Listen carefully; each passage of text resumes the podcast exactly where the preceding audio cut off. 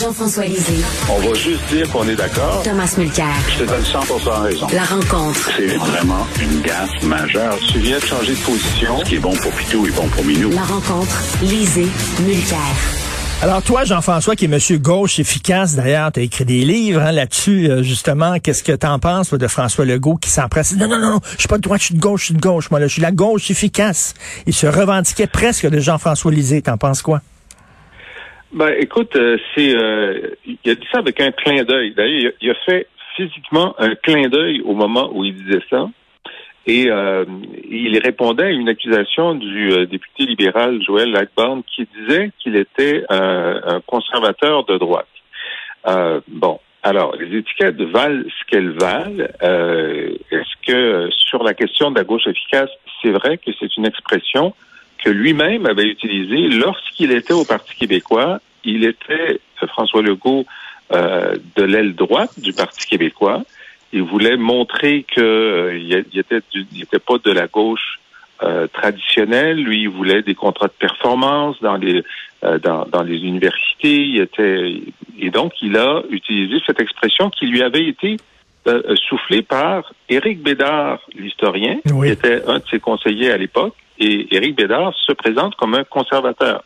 Donc, un conservateur a dit à un gars qui était à la droite du Parti québécois, tu devrais dire que tu es de la gauche efficace pour faire passer tes idées. Bon. Remarquez, euh, bon, moi j'ai écrit un livre qui s'appelle Pour une gauche efficace en 2008, où je disais, ben il faut que la gauche se réinvente. L'objectif d'avoir plus d'égalité, plus de justice, c'est le bon objectif. Les moyens pour y arriver, euh, peuvent être, euh, on peut s'appuyer, bon, par exemple, la bourse du carbone. Hein, c'est exactement la gauche efficace, c'est-à-dire on utilise un mécanisme de marché pour avoir un objectif qui est la réduction des gaz à effet de serre. Est-ce qu'on peut être imaginatif dans les façons d'arriver à nos objectifs? Maintenant, est-ce que le gouvernement Legault et la gauche efficace, évidemment, il n'avait pas dit ça depuis longtemps. Hein, c'est pour ça qu'il a fait un clin d'œil. Euh, le problème, c'est que évidemment, euh, l'ADQ, par exemple, Éric Kerr voulait privatiser la santé. Est-ce que M. Legault est en train de privatiser la santé? Non. Euh, Jean Charest voulait euh, voulait faire la réingénierie de l'État puis donner le plus de choses possibles au privé. Est-ce que Legault est en train de faire ça? Non. Ben, je vais attendre Thomas. Je vais entendre Thomas là-dessus. Thomas, si si euh, si la CAC est de gauche, mon Dieu, Québec solidaire sont quoi? Ben, c'est pour ça que c'est un peu ridicule d'entendre François Le Gauche euh, utiliser ce titre pour lui-même, honnêtement. Mais soyons clairs, euh, le terme de gauche, en fait, est de moins en moins utilisé. Euh, les gens de gauche se décrivent de plus en plus comme étant des progressistes. Pourquoi? Parce que c'est moins apte à pousser des gens vers d'autres partis. Le mot gauche en soi produit le résultat que ça produit chez toi. Donc, gauche, gauche efficace, progressiste, tout ce qu'on essaie de dire, c'est, comme Jean-François vient de le mentionner, avoir une société plus juste, enlever les inégalités dans notre société, pas en rajouter, et avoir, du point de vue économique, une pensée pour les, les gens qui sont en bas de l'échelle. Moi, c'est comme ça que je le résumerais. Et Par euh, ailleurs, c'était intéressant, dans la dernière semaine de la campagne, quand Trudeau voulait aller manger dans l'assiette de Jagmeet Singh, qui trônait dans les 24 à 26% dans le Grand Toronto, il disait pas, moi, je suis de gauche. Il n'arrêtait pas de dire, moi, j'avais un gouvernement progressiste. Il volait la terminologie du NPD et ça marchait il voulait pas que les gens regardent le fait que le Canada avait le pire bilan du G7 pour les gaz à effet de serre. Il voulait pas que les gens regardent qu'il avait acheté un pipeline, qu'il avait menti sur la réforme électorale. Non, il voulait dire moi, moi tout, moi tout, moi tout. Donc, si François Legault peut se dire de gauche, honnêtement, Aaron O'Toole peut autant se dire de gauche parce que François Legault est probablement une petite affaire à droite d'Aaron O'Toole. Ben justement, Thomas. Ah, pas sûr, pas sûr. Parlons de d'Aaron O'Toole, justement, qui a voulu recentrer son parti, puis euh, que ce soit un parti de centre-droite plutôt qu'un parti de droite. Là encore, c'est la peur que le mot droite peut euh, peut faire surgir chez les gens. Alors, est-ce qu'on est-ce qu'il va avoir le temps de, de réformer le Parti conservateur? Ou au contraire, le Parti conservateur va dire ça donne rien de cruiser les gens de gauche, soyons fièrement de droite. Qu'est-ce que tu en penses? je pense que ce serait une erreur de sous-estimer O'Toole. Peter McKay a sous-estimé O'Toole. McKay devait gagner la course à la chefferie 1, 2, 3. Oups, il a fini deuxième. Et O'Toole a gagné. Trudeau devait faire une bouchée de Aaron O'Toole. Les sondages donnaient Trudeau gagnant majoritaire, majoritaire de chez majoritaire.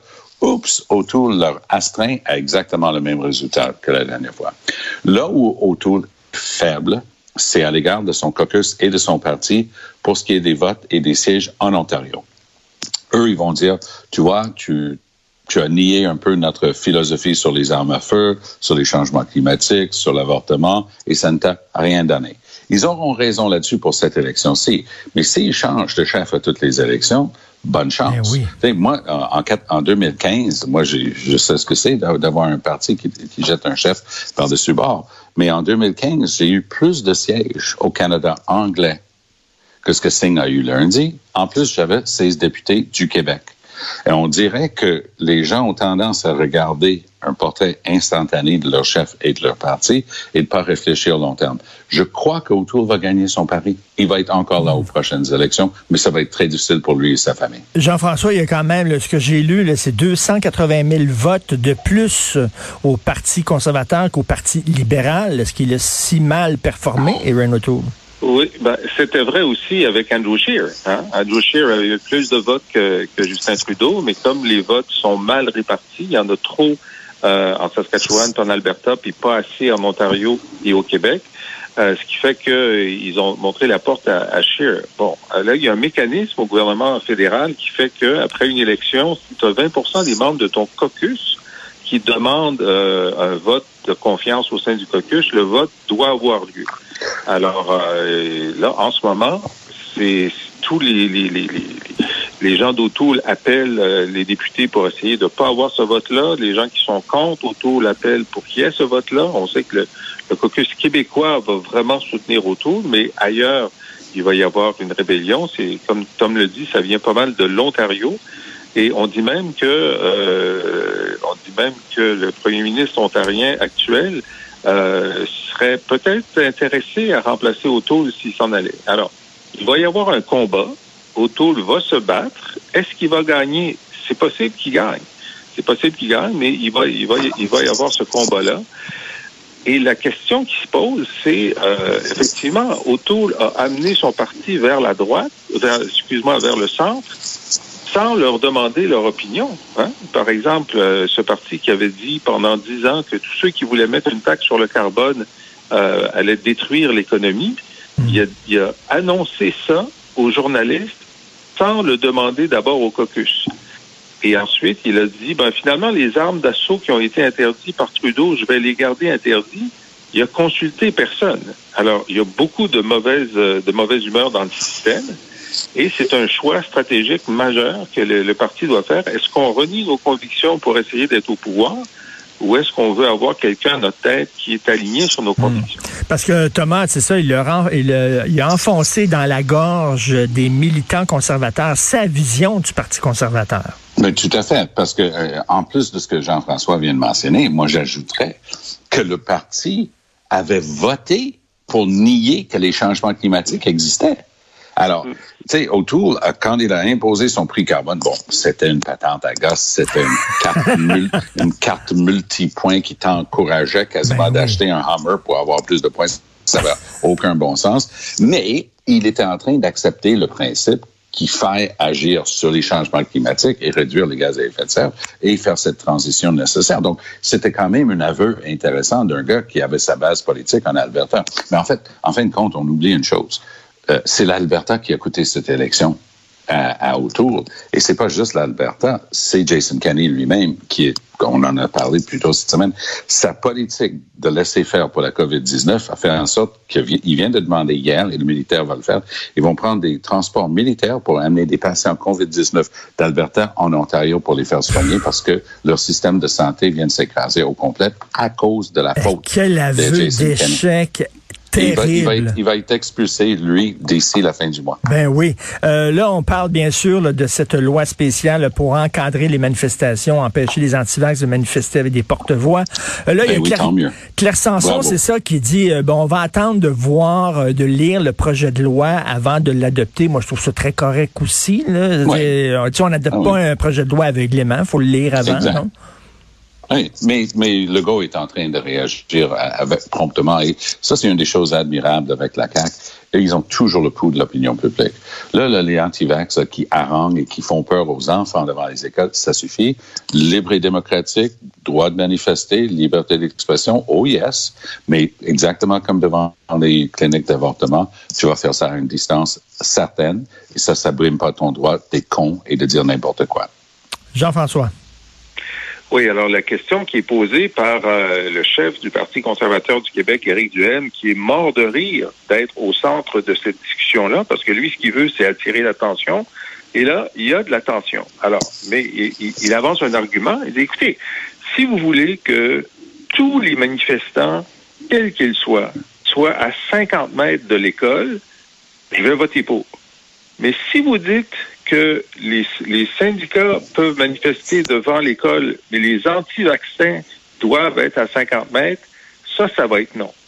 Mhm. Et c'est un vrai problème parce mhm. que moi, moi j'ai fait des manifestations avec les parents, par exemple, contre les coupures du gouvernement Couillard en éducation. Le premier lundi de chaque mois, on faisait des chaînes humaines autour des écoles. Évidemment, c'était des parents avec des profs, la direction des écoles. Pas avec des enfants, j'espère, Jean-François, j'espère.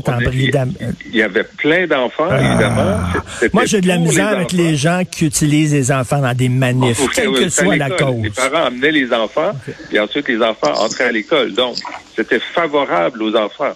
Mais là, comment est-ce que les légistes vont écrire la loi en disant, ben, il y a des bons manifestants, puis il y a des mauvais manifestants. Puis c'est vrai qu'il y a des bons puis des mauvais manifestants, mais comment ils vont écrire cette loi-là? Et s'il y a une distinction qui est faite, euh, ben là, peut-être bon, Claire Sanson va faire en sorte, qui est la députée d'Éric Duhem, va faire en sorte qu'on puisse pas procéder rapidement. Donc, ils vont procéder quand même. Il y a des façons de le faire. Le problème, c'est qu'avec la, avec la COVID, il y a une entente que tous les députés ne sont pas présents. Pour suspendre les règles, il faut que tous les députés soient présents. Mais avec la crise, ils peuvent pas tous être dans le même local. Ça veut dire qu'il faudrait qu'ils aillent dans un hôtel pour être à, à, un mètre l'un de l'autre, puis voter pour suspendre les règles. Mais, mais, Thomas, si euh, Claire Sanson met les bâtons dans les roues de ce projet de loi-là, les gens vont, vont l'associer tout de suite euh, à M. Amalega là, qui, qui harangue les enfants avec des, des porte-voix. Oui, je pense que euh, Duhem doit jouer ça intelligemment. Son argument de base tient la route c'est interdit de, manifester devant l'école, c'est bon pour tout le monde, mais il doit faire très attention parce qu'il va perdre la crédibilité s'il essaie d'empêcher ça. Legault est un fin finot lorsqu'il s'agit de la politique. Il s'étend des pièges pour ses adversaires. C'est son affaire de, de, commencer à attaquer Gabriel Nadeau-Dubois. Il n'en a cure de Gabriel Nadeau-Dubois. Il veut juste en faire son principal adversaire au dépens de Dominique Anglade. C'est brillant politiquement. Idem ici. Allez, viens, viens-t'en. Oui, vote contre ça. Oui, Eric, oui, envoie Mme Sanson voter contre ça. Tu vas voir comment le public va réagir. Alors, si j'étais Eric Duhem ou un de ses conseillers, je dirais, fais ton show, positionne-toi, mais finis par voter pour, sinon tu, vas oublier ça les prochaines élections. Mais Thomas, on peut dire que cette loi-là va protéger aussi les manifestants, parce que là, on a vu les parents, à un moment donné, il y, a, un parent qui va leur casser la gueule. Richard, Richard, il allait avoir de la casse, puis ben c'est pas des fenêtres qui allaient casser, c'était les chiclets en avant du gars avec la porte-voix. il allait manger sa porte-voix. Jean-François, t'en penses quoi? Oui, ben tout à fait. Là, on voit euh, les, parents hier encore. Il y avait des parents qui, avaient quitté le travail pour aller protéger les enfants. Puis, écoute, la réaction la plus vive que tu peux avoir, c'est un père ou une mère qui sent que son, son, enfant est en danger et qui va le réagir. Euh, le, niveau de le niveau de réaction puis d'agressivité augmente très rapidement. Alors oui, je pense que c'est une c'est un, un, cas de santé publique, donc la santé des manifestants et la santé des parents est en jeu et euh, il faut agir. Puis effectivement, ce qu'on a fait avec les, les cliniques d'avortement, vous avez le droit de manifester, mais beaucoup plus loin, euh, déranger pour nos enfants. Ben, merci à vous deux. Et je rappelle hein, que ceux qui veulent lire les textes de Jean-François et écouter son excellent balado, allez à la boîte Est-ce qu'on peut retrouver le texte que tu as, publié dans, dans, Le Devoir sur euh, Justin Trudeau? Sur ton site. Ça, c'est dans le devoir. C'est dans le devoir. Ledevoir.com. OK, ledevoir.com, mais la boîte Merci beaucoup à vous deux. On se reparle demain. Excellente journée. À très bientôt. À demain.